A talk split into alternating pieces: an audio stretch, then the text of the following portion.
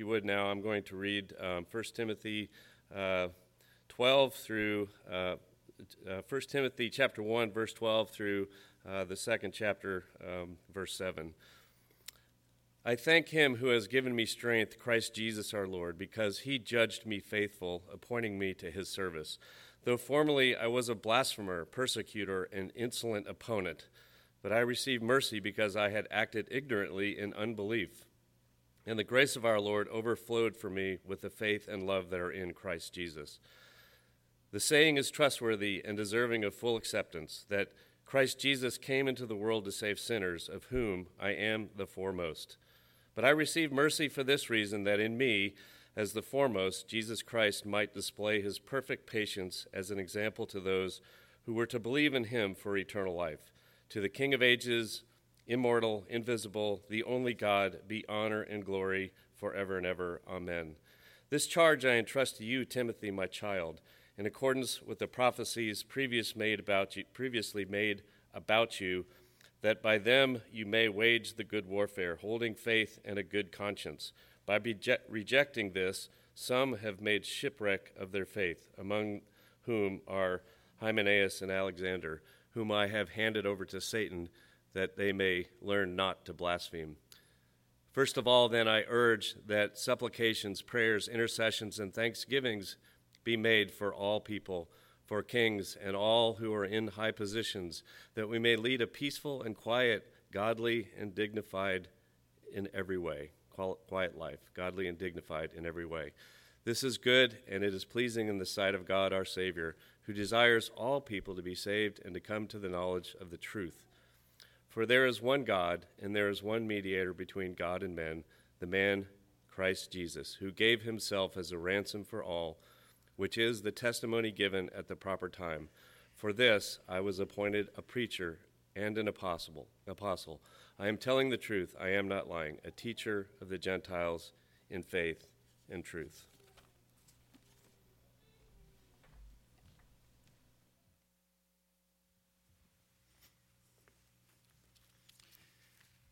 Well, this morning we are continuing a part two of a multi part series in 1st and 2nd Timothy and Titus.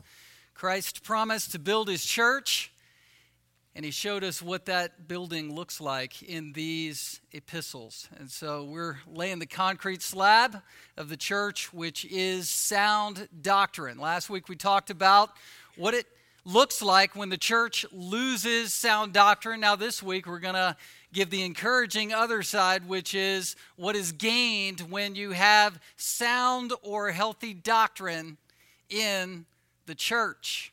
Sound doctrine. What's gained? Well, two things that we just read about. You have conversions, and you also have callings. Conversions and callings. You know, as a young boy, I was reflecting on my conversion and calling. I was, I was thinking about, you know, this week about what it was like to be seven years old and think back to when I first sensed a call from God. I was not yet saved, but I remember responding to my parents as a seven year old, saying, you know, I think if, if I were to really say what I'm going to do for my life, I'm going to be a pastor. I remember saying that to my parents. I remember standing up in church and reading scripture, just like Brother Steve did, and sensing uh, the power of God from His Word in that experience.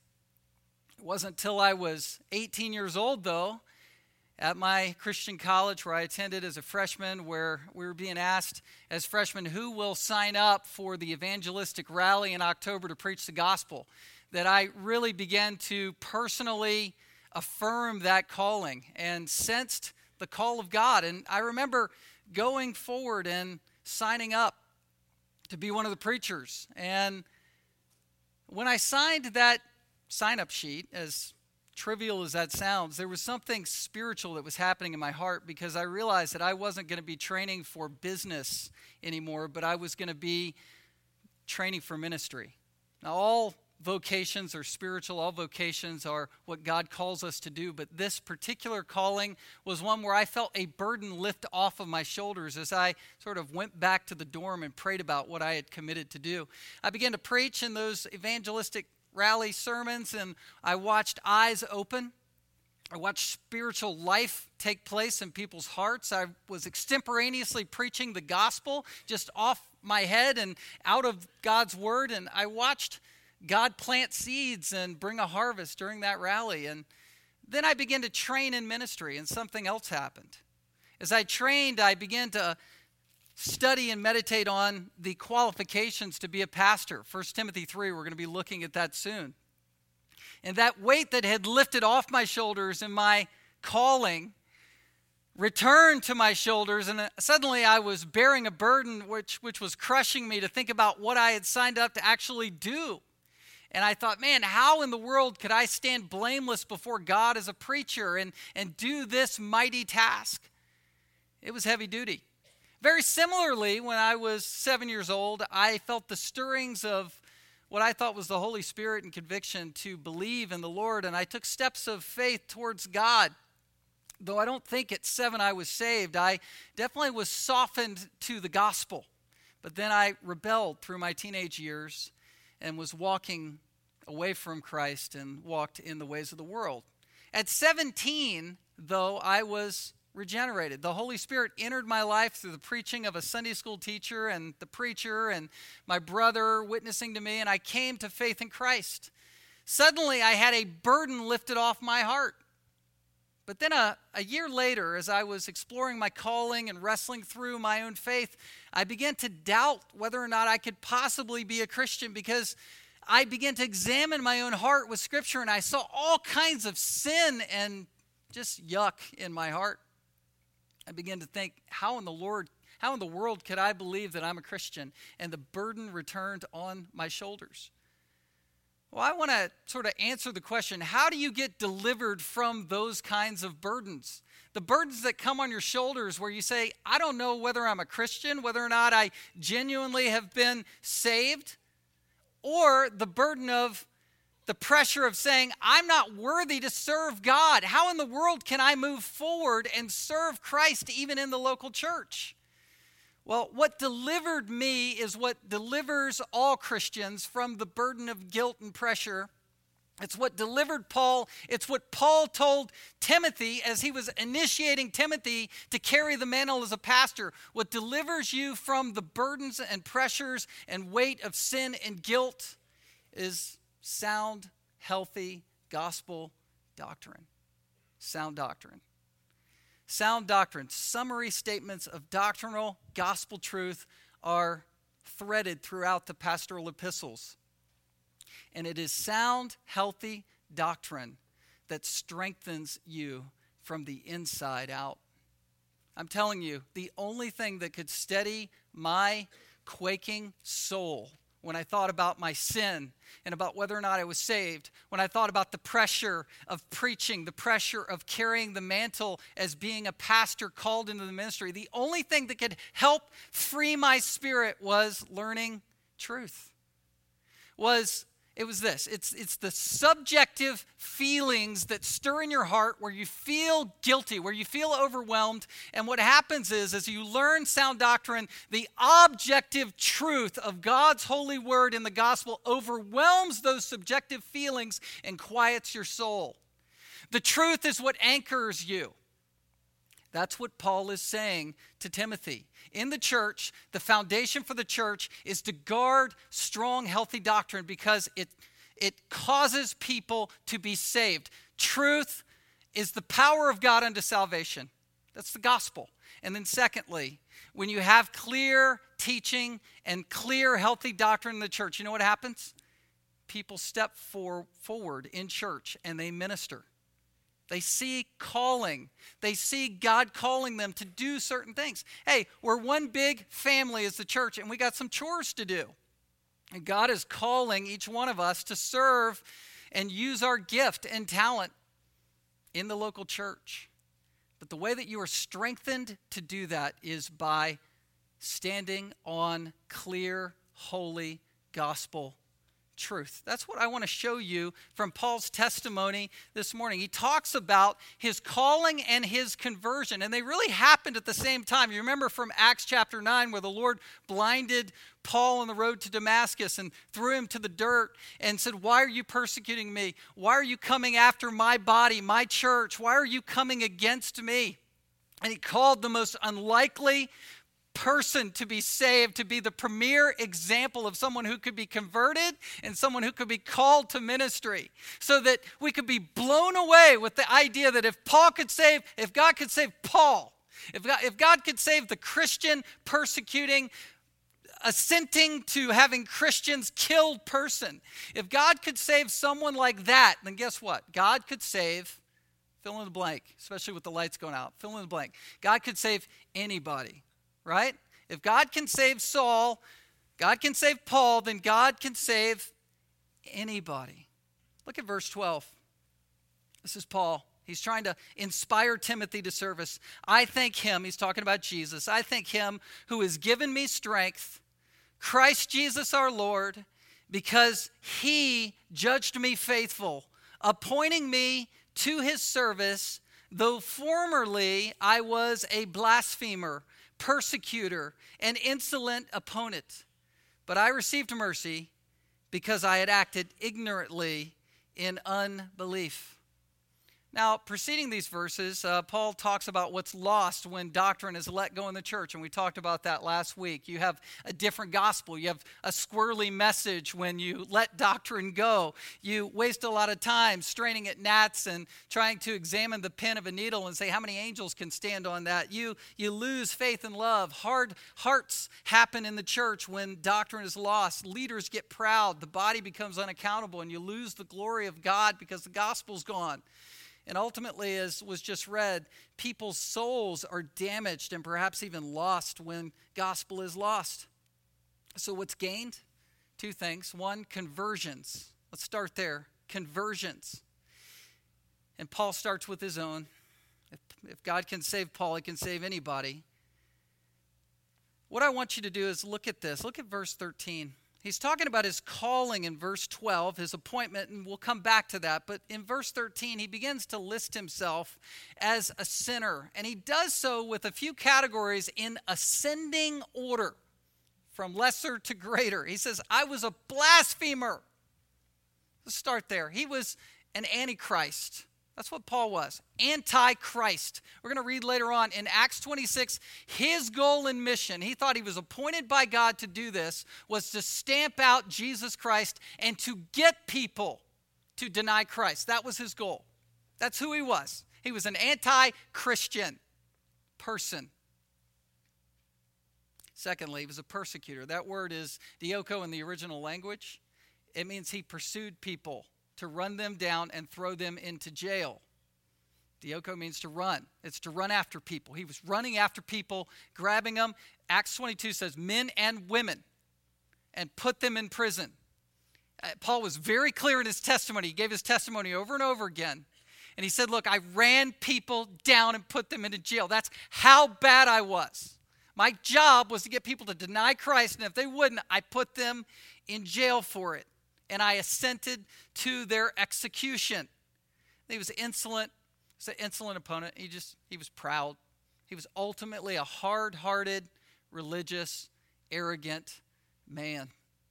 Completely callous. That's how bad he was. Now here's the gospel, but I received mercy because I had acted ignorantly in unbelief. We'll come back to that phrase, but basically, he's not excusing his sin there. He's just saying, I was so hypnotized in my own self centeredness that I thought I was serving God. And all the while, I was serving Satan.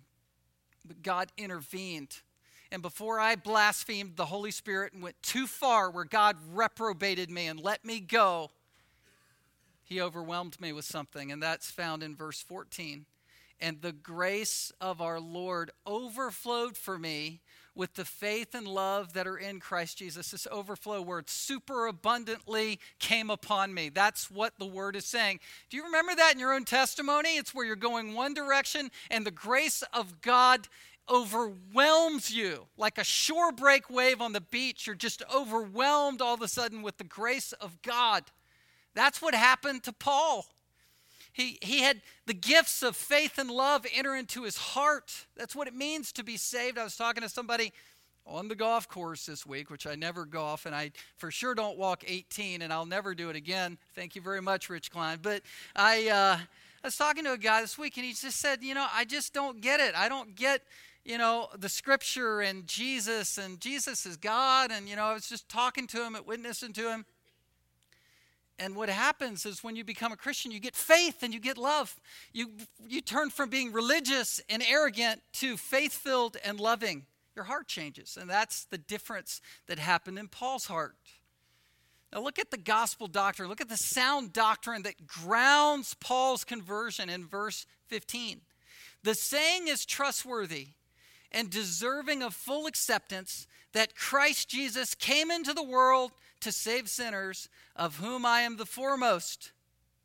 I'll go on. But I received mercy for this reason, that in me, as the foremost, Jesus Christ might display his perfect patience as an example to those who were to believe in him for eternal life. This is sound doctrine. Anytime you have trustworthy saying in the text, they're talking about put all your eggs in this basket. This is truth. What was Jesus' mission? Why did he come from heaven to earth? To save sinners. That's why he came, to save sinners. Paul's saying, look, let's just cut to the chase. He came to this world to save people like me, save sinners, to rescue sinners. And Paul saw himself as the worst of the sinners. You say, how is that genuine? Is that true? Yes, he did. That list that we just went through is how Paul viewed himself blasphemer, Christian persecutor, arrogant, religious Pharisee. And Christ intervened and saved sinners. The foremost. Uh, it's kind of the idea of look, and he repeats it. You see it in verse 16. It's verse 15 and 16. He's wanting this emphasis clear. He's the worst of the worst. Ephesians says the same things. Ephesians 3 8. To me, though I am the very least of all the saints. He was very clear about the fact that he believed in his own heart that he was the absolute premier example of someone who is as bad as it possibly can get. 1 Corinthians 15, verse 8 Christ appeared to him after the resurrection as to one untimely born. Verse 9 I am the least of the apostles, unworthy to be called an apostle. By the grace, verse 10, verse 10 of God, I am what I am. It's all by grace. I'm, I'm the absolute worst.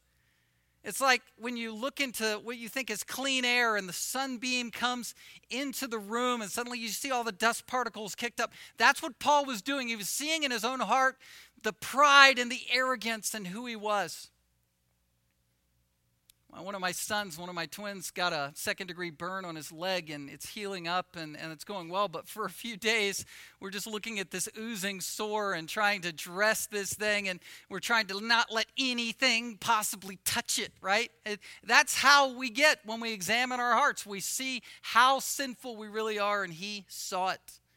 But there's one thing that steadied him, and that was doctrine. Christ came into the world to save sinners it was the mercy of God, it was the grace of God that overwhelmed him.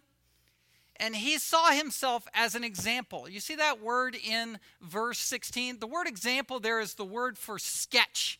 It's as if Jesus Christ took a fresh palette and painted the perfect sketch of a life in Paul, who was a Christian killer, an anti Christian, an insolent, arrogant, religious, prodigal son's older brother figure against God, and God reconciled and rescued this man and saved this man. So he is the chief example of someone who could be saved.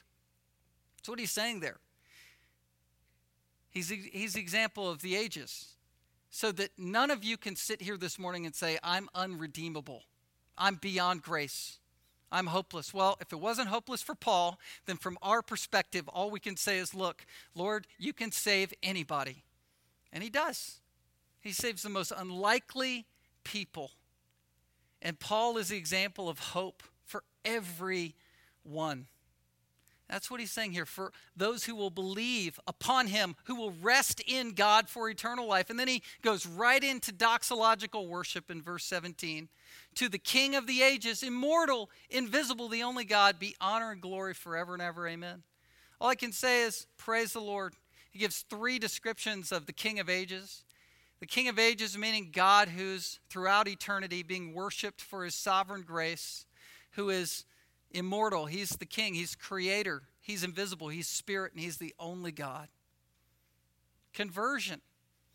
Sound doctrine brings conversion. Don't you want conversions in the church? Aren't you excited when the waters of baptism are stirred? Aren't you excited to hear the testimonies of God's grace in the church? That's the life of the church is people getting saved. One of the main reasons, if not the chief functional reason why we are left here on earth when we become Christians is so that we can promote Christ so that people come to know Christ. Do you want people to be saved? Amen. Oh my goodness, come on, let's wake up here. Let's get, if we can't get excited about this, we got to start all over. Do you want people to get saved? Amen? We want salvation because people need to be rescued by Jesus, our hero, who comes on a mission and rescues people.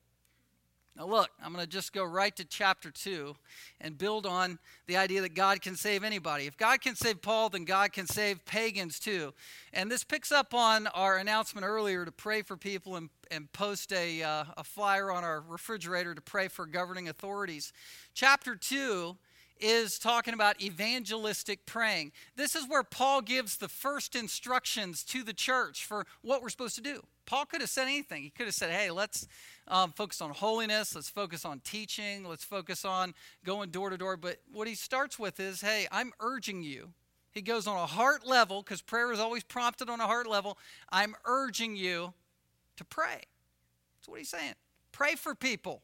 Why? Because if Paul could be saved, then anybody could be saved. And so we're supposed to pray for everybody. We're supposed to pray for kings and we're supposed to pray for common people. We're supposed to pray for governing authorities. We're supposed to pray for our neighbor. It says pray. Supplications, prayers, intercessions, thanksgivings be made for all people. He's urging this for kings and all who are in high positions, that we may lead a peaceful and quiet and godly, um, quiet life, godly and dignified in every way. Pray. This is evangelism. You say, I don't know how to evangelize. Well, pray for unsaved people. Dare I say, we should pray for Barack Obama. First and foremost, because he's in that office. I read uh, John Calvin's commentary on this section, and he dedicated his commentary of 1st and 2nd Timothy and Titus to this prince in Europe in England who was prince over um, England and also had influence over Scotland in the United Kingdom. And he's saying, look, as a Christian leader, there's been so much good that's happened in that area, in that commonwealth. The persecution of Christians have lifted, and I'm so glad that you're promoting the gospel through your administration. Calvin, who probably had never met the man, most people didn't get face to face interactions, just dedicated a commentary to him and sent him a letter on behalf of the, the governor and just said, Look, you're this tutor, you're this royal servant to the king, and you've had great influence, and I'm praying for you, and I dedicate um, my commentaries to you. I said, It's not flattery. I don't want to underestimate the power of what I'm doing, but I'm just this pastor, but I'm sending you a letter to do that. And I just thought that was really interesting. I mean, how often do we think of our governor, our mayor, our president, and say, Look, I want to dedicate something to you. I want to put myself out there and pray for you. You know, the way for our nation to change is for people to get saved, first and foremost. We can change policies and we can do all kinds of things, you know, that are good and redemptive, but ultimately, if, gover- if governors and presidents are saved, if people get saved, and that is what transforms our land around us. I read the same uh, sentiment um, from an early church father this week, Tertullian who uh, was a church father, a leader, a pastor, a theologian, and he wrote to um, the Roman Empire and actually was saying, Listen, I'm praying for you.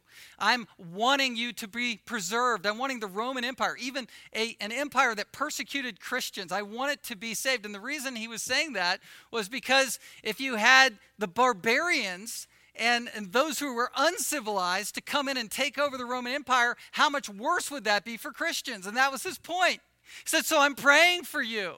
And ultimately, I'm not praying that you would be revered as God, because that's what people did in the Roman Empire in the second century, but I'm praying on behalf of, of God, who is the only true God, to redeem you. That's how we should pray. We should be about the mission of evangelism by praying for people to be saved. It's the power of God unto salvation. Who is it that God is laying on your heart that needs to be saved, that you need to be praying for? It's a good question to ask. It's one that I had to ask myself as I looked at this text. Look at this. Prayer should be made, verse 1, for all people, and then also for kings and those who are in high positions. One thing about it, if you get upset about government and about policies and procedures and and some of that righteous indignation is good, but if you get sort of you know, wound around the axle, if you start praying for those governing leaders and think of them as unsaved people that need Christ, it will quiet your spirit. And it will give you a better testimony as a believer. Paul isn't saying, look, let's be passive about government here. He's saying, look, let's be calm, let's be tranquil, let's be even keeled and steady as we pray for God to give gospel influence. That's what he's doing. Well, let's start back up at the top. Let's go back to Paul's calling. Verse 12 again of chapter 1. I want to start there. Look back here. Verse 12, chapter 1. Yes, he was talking about being converted, but he was also talking about the simultaneous component of Christ calling him into ministry. Look at this. It says, I thank him who has given me strength, Christ Jesus our Lord, because he judged me faithful, appointing me to his service. I want to focus on this phrase giving me strength. Do you need power in your life? Do you need strength to cope Paul is saying that because he knew that he didn't save himself and he didn't call himself and he didn't appoint himself and he didn't put himself into service, that gave him strength. He was saying that, look, because Jesus, you give me power and strength in my life. That's why I can serve. That's why he could be a cutting edge missionary. That's why he could be beaten for the faith. That's why he could be falsely accused. That's why he could be um, attacked and assaulted personally, characterologically, doctrinally. That's why he could survive because he knew that Jesus was infusing in his life strength.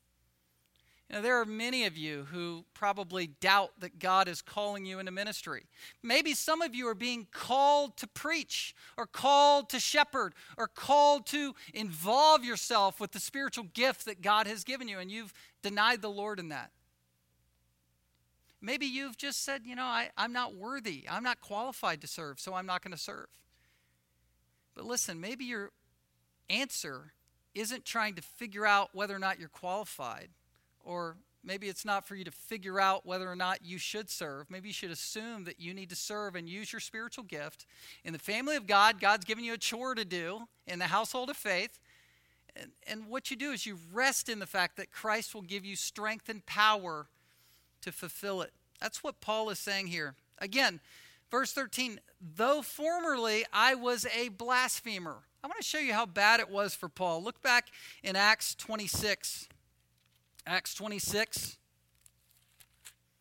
This is where he was talking to King Agrippa, defending his faith and witnessing for Christ. Look at verse 9. He says, I myself, this is him as a Pharisee persecutor. He says, I myself was convinced that I ought to do many things in opposing the name of Jesus of Nazareth and I did so in Jerusalem. I not only locked up many of the saints in prison after receiving authority from the chief priests, but when they were put to death, I cast my vote against them. And I punished them often in all the synagogues and tried to make them blaspheme. Do you see that phrase? I try, uh, imagine that. His goal under the authority of the synagogue was to try to make Christians blaspheme. And in raging fury against them, I persecuted them even to foreign cities, ran people off. He chased them. But he said, I acted ignorantly in unbelief. He didn't disqualify himself once he was in office, though he was utterly untrusted when he first became an apostle. Remember, the Christians kept their distance. They thought he was a mole coming on the inside to destroy them. Ultimately, as he gained credibility through faithful service, he served the Lord and he never wavered from his commitment. He fought the good fight, he finished the race, he kept the faith. He was solid. He didn't disqualify himself once he was in. And he was saying, I acted ignorantly in unbelief. This was part of his calling. Jesus is the one who appoints you to serve. You don't appoint yourself to serve. I, I have to turn over quickly to 2 Timothy chapter 1. Paul uses the same concepts of calling and conversion to inspire Timothy for service.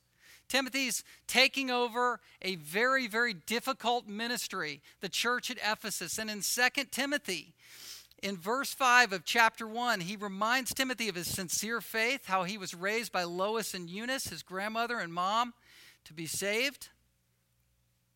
The same faith that they have dwells in Timothy. And so he's saying, Look, fan the flame, verse 6 the gift of God which is in you through the laying on of hands. Look, you've been affirmed. You're not only converted, but you're called. Now look at verse 7. This is the strengthening part. This is what empowers you to put yourself out there. It's like, you know, um, Shelley or Steve Hatter or Daryl Bond as they got up in the pulpit. You, you need power to be vulnerable in ministry. Look at this. For God has not given us a spirit of fear, but of power and love and self control. Therefore, do not be ashamed of the testimony about our Lord, nor of me, his prisoner, but share in suffering for the gospel by the power of God. As we talked about last week, Timothy did go to jail for his faith because Hebrews at the end talks about how Timothy had been released from prison. He did suffer for his faith. Well, back to uh, 1 Timothy. What, what grounds Paul in his calling? I want to skip down to chapter 2. It's doctrine. Sound doctrine is how we tap into the strengthening ministry of Christ. You say, I haven't sensed the ministry of Christ in my life.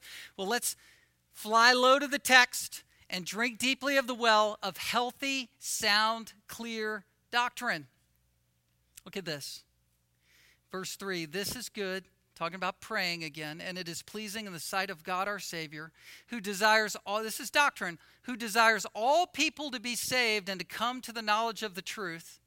For there is one God, and there is one mediator between God and men, the man, Christ Jesus, who gave himself as a ransom for all, which is the testimony given at the proper time. Do you see that doctrinal paragraph? Now that leads right to verse 7. This is where Paul gets confidence for ministry. For this I was appointed a preacher and an apostle. I'm telling you the truth, I'm not lying. A teacher of the Gentiles in faith and truth. Why did Paul serve? It's because his calling his being strengthened by Christ in his calling, his confidence to serve was grounded in sound doctrine. And it's through the doctrine of the gospel that Christ would speak power into his life. If you're struggling, you got to regrip the gospel. Let's just look at this gospel paragraph for a minute. Probably warrants a lot more time that we're going to give it this morning. But I just want to touch upon the main points. Verse 4 Who desires all people to be saved and come to the knowledge of the truth. I do believe in the general call of the gospel. We don't know who God's elect are. Many are called and few are chosen. We don't know who the chosen are. So we preach the gospel to the whole world. The, God's love is unlimited in extent for the whole world. For God so loved the world that he gave his only begotten Son. Ezekiel chapter 33 God finds no pleasure in the death of the wicked. Second Peter chapter 2 says, that God is not willing, or 2 Peter chapter 3, verse 9, God is not willing that any should perish, but all should come to eternal life. God's desire, his passion is for all the peoples of all the races to be saved. That's why he sent his son. That's why Jesus Christ wept over Jerusalem and wanted to draw them to himself. But that desire or thelos, that will, is also held in tension and in concert in Scripture with God's decretive will. There's a decretive will of God, the boulomai, where God is in his plan allowing for people to choose against him, for people to rage and burn against God, where God will, in reprobation, pass over people and allow people to go to hell based on their sinful rejection of God and Christ. I don't understand how that all fits together. I don't. I know God has a passion for the world to be saved. Part of the Abrahamic covenant is that to Abraham he promised that all the families of the earth will be blessed. So God is drawing to himself a people from every tribe, tongue, nation for his glory. He draws people from all over the world throughout all the ages of all time. It is the gospel of glory where God's love is on display. And at the same time, because Scripture does not teach universalism, everybody won't be saved. It's a narrow road that few find to salvation, and wide is the road that leads to destruction. And so, God, in His plan, actually receives glory while people are rejecting Him where God is magnified and exalted as the one who is wrathful in judgment over those who reject him. The same God who created the butterfly also created the great white shark. And God is glorified and magnified through his creation, and all of his attributes are on display through his creation. So the Lord is glorified, even as Romans 9 talks about vessels of wrath prepared for destruction. We don't understand. We're the clay, He's the potter. We can't answer back to God. We leave those things with Him. But we're thankful that God saved us. That He, as you can see this, He desires all people to be saved. Verse 5 For there is one God and there is one mediator. There's one reconciler. Who is that, people? Let's say it together. Who's the reconciler? Jesus, right? One mediator between God and men, the man Christ Jesus who gave himself as a ransom for all. Stop there. What does that mean? Does that mean Jesus on the cross paid for everybody's sins? No. Um, we are bought with a price. Uh, Jesus, his atonement is sufficient for the whole world to be saved, but it's only effective for some. If you look at 1 Timothy chapter 4, just one page over, verse 10, says, For to this end we toil and strive, because we have set our hope on the living God, who is the Savior of all people. So he's generally the Savior for the world, but especially to those who believe. When Jesus was dying on the cross and he said, It is finished, that was him absorbing the wrath of God on behalf of his sheep, where he paid the price for their sins. It was a redemption accomplished and applied. Second, um, Corinthians chapter 5 verse 21. He who knew no sin became sin on our behalf that we might become the righteousness of God in him. You know, the clearest way that I can explain in short order what this ransom payment look like looks like is just think about Jesus dying on the cross. He was dying between two thieves, two sinners. You have the thief on the cross, you have this other guy who's bound up in sin. They're both sinners. They're both on their way to hell. They're both blaspheming Christ as he's dying on the cross. Now, Christ is atoning for sins as he's dying on the cross, right? One is hardening his heart, and the other suddenly starts to say, wait a minute, maybe this is the Son of God. He's not done anything wrong. And he, he begins to be illumined by the Holy Spirit and awakened right next to Jesus. And so, what's happening is, as Jesus is dying on the cross, he's atoning for the sins of one, where he's passing over and rejecting the other who's rejecting him. So, who's the ransom paid for? The thief on the cross. Today, you will be with me in paradise. Sins atoned for and covered and the other is let go into eternal hell. We need to pray for both, though, right? We don't know whose God whose are God's elect. We pray for all people. We pray for all kinds of people. We pray for the most powerful people. We need to pray for the weak people. We need to pray for everybody in the world, all races, all genders, all peoples. We need to pray for everybody. We need to evangelize everybody. We need to share the fact that God has a heart for everybody. But in the divine providence and will of God, there's a ransom for some, and those are the ones who actually believe. This is gospel doctrine. This is what grounded Paul to say in verse 7 I was appointed a preacher and an apostle to Gentiles, not just Jews, but to Gentiles. I'm going for it in the gospel on an unlikely mission. Why? Because Jesus loved me and I know it. And he appointed me to do it. That's being grounded and strengthened in the gospel. Have you found that kind of strength? You know, studying this reminded me of a story that maybe you've heard it, but I looked it up and I thought I would just share it with you. Horatio Spafford, he was in the 1800s a uh, renowned lawyer and an attorney. He lived in Chicago. He had a lot of land that actually was burned up in the Chicago fire.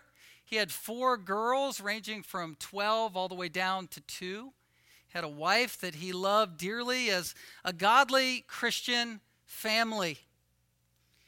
They were, he and his wife Elizabeth were good friends with Dwight L. Moody in Chicago, and they supported him in ministry in his evangelistic efforts as he was reaching Chicago and the nation for Christ.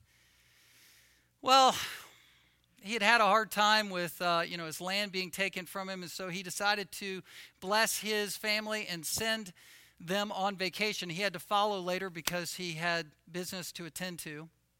So he sent them on a ship to England. And as they were traveling, this is his wife, Elizabeth, and their four children, four girls. Their ship, which was a steamship, was struck by a sailing vessel in the Atlantic. And as you know, the ship went down. 226 people were killed, drowned in the Atlantic Ocean. The wife is said to, the mom was said to be surface diving, trying to rescue her kids, and they all died. And when she got to England, she was only able to send a brief telegram, probably because of her grief and because of where technology was. She sent a tel- telegram to her husband, and it read, Saved alone. So Horatio Spafford, his life is turned upside down on its head. And so what he does is he gets in the next ship and sails across the Atlantic to go be with his wife and go be where his children had been killed. And his daughter, who was born after this time, they had three more daughters and one son, a son who died of pneumonia at age of four.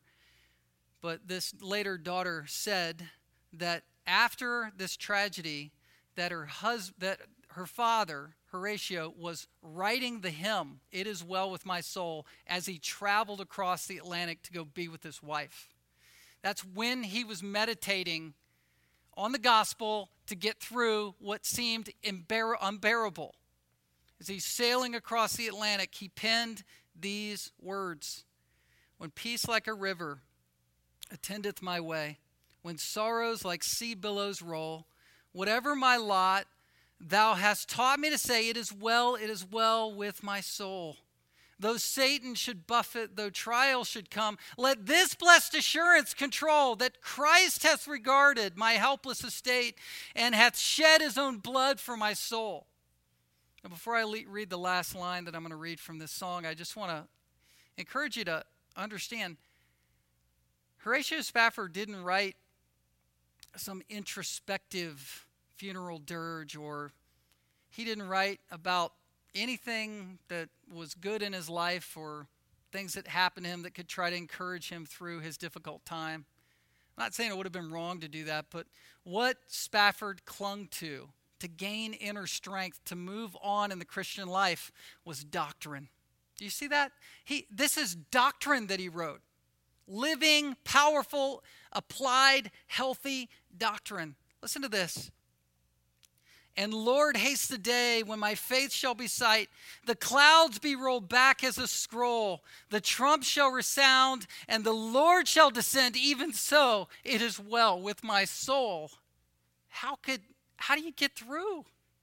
How do you get through the difficulties of life? How do you lose loved ones and keep going? It's sound, healthy gospel doctrine that's imprinted on your heart where you know that there's something else to cling to. It's Christ who has saved us, unworthy sinners, called us, appointing us to serve him. Let's pray. Father, we thank you for our time. Thank you for the scripture. I pray that as we sing it as well with my soul right now, that we would be exulting in gospel doctrine on a heart level, embracing the fact that you have converted us and you've called us to minister the gospel. In Jesus' name we pray. Amen.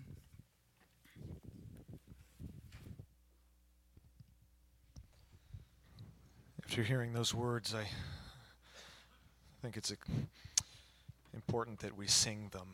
And we all know them, but if you would stand with us and stand together and, and sing them as a congregation, just think through the, the amazing depth and truth that this man was penning as he was contemplating the realities of his life.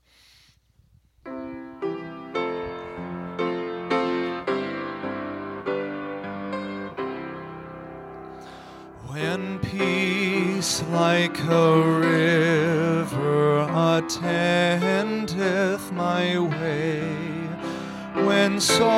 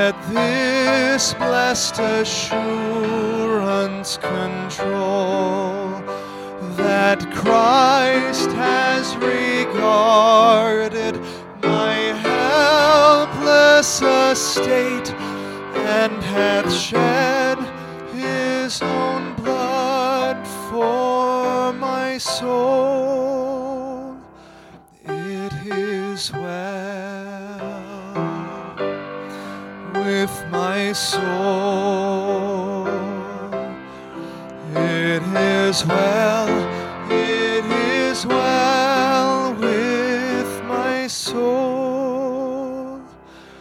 My sin, oh, the bliss of this glorious thought. My sin, not in part, but the whole is nailed to the cross, I bear it no more. Praise the Lord,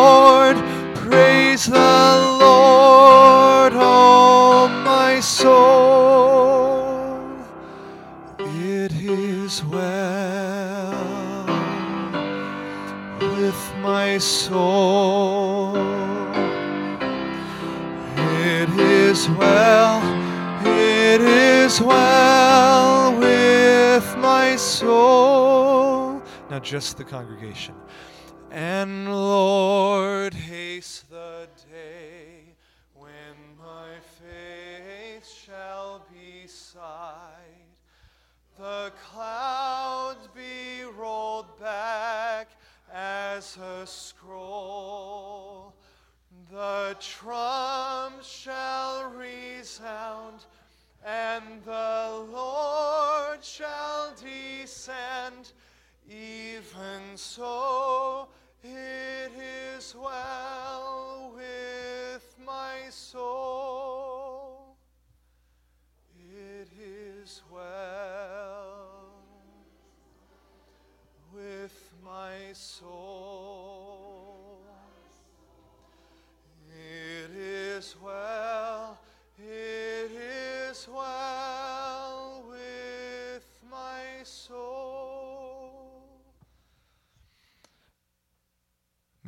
bless you this week. May you remember the gospel that saved you, the grace, the truth that overtook your heart. And may you have a passion and a boldness to share that with the people who desperately need to hear it. The Lord bless you. You're dismissed.